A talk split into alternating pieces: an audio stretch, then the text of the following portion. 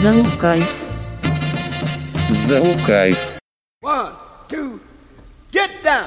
Меня давно волнует один момент в обществе, уверен, что каждый сталкивался с этим в своей компании. Это искусственная, местами даже напыщенная религиозность.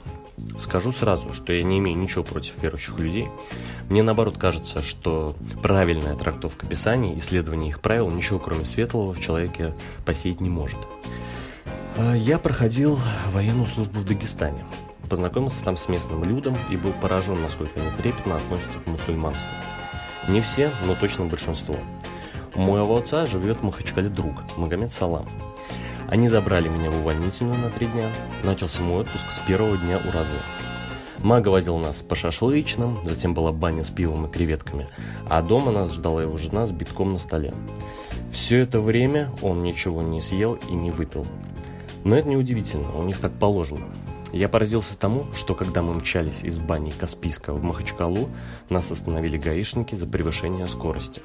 Магомед Салам торопился, так как опаздывал на вечерний намаз. Он сказал это сотрудникам, и они его отпустили, попросив быть осторожнее. В этом я не вижу никакого произвола. Это человечность, которую воспитала в них религия. По прибытию мага совершил намаз. Я видел, как ему было плохо, когда он поел немного фиников с чаем после захода солнца. Передо мной тут же возник спор отца со своим другом, мол, у кого пост труднее. Папа поражался испытанием мусульманского, мага говорил, что православный сложнее. Там же еще страстная неделя. Внимание, дагестанец знает про страстные недели. Но потом уже Магомед Салам говорил, что только первый день труден, затем чувствуешь очищение. Упомянул, что этот пост важен для них, что ты проходишь все это, чтобы стать сильнее и добрее. Ураза, кстати, это не только диета. Там еще в обязаловку входит помощь нуждающимся. Так вот, я живу в Башкортостане. Это считается мусульманской республикой.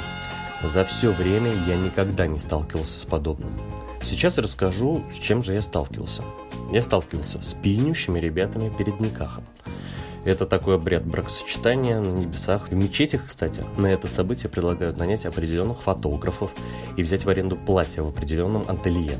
И, видимо, они с точки зрения мулы более халяльные. Я был свидетелем, как мусульманские священники освещали квартиру перед новосельем с пометкой «Теперь здесь можно пить водку». Напоминаю, в исламе алкоголь харам, то есть запрещено. Могу дать пинка и православным. Во время крещенских купаний в палатках для переодевания около половины людей согреваются алкоголем. Дерутся бабушки в церквях из-за освященной воды на Пасху. Еще момент. Один мой знакомый подытожил рассказ о развратных девицах фразой «это не по-христиански». А на нем крестик поверх одежды, да еще на веревочке, ну прям настоящий. Но когда я возразил ему Марии Магдалены, он смотрел на меня с совершенно непонимающим видом. В конце концов напрашивается вывод. А, знаете, в фильме Гая Ричи «Большой куш» есть один очень интересный персонаж. А, его зовут Даг Голова, он ювелир, и он косит под еврея, чтобы его дела шли лучше. Так вот, дела у Дага в итоге ничем хорошим не закончились как раз из-за этого –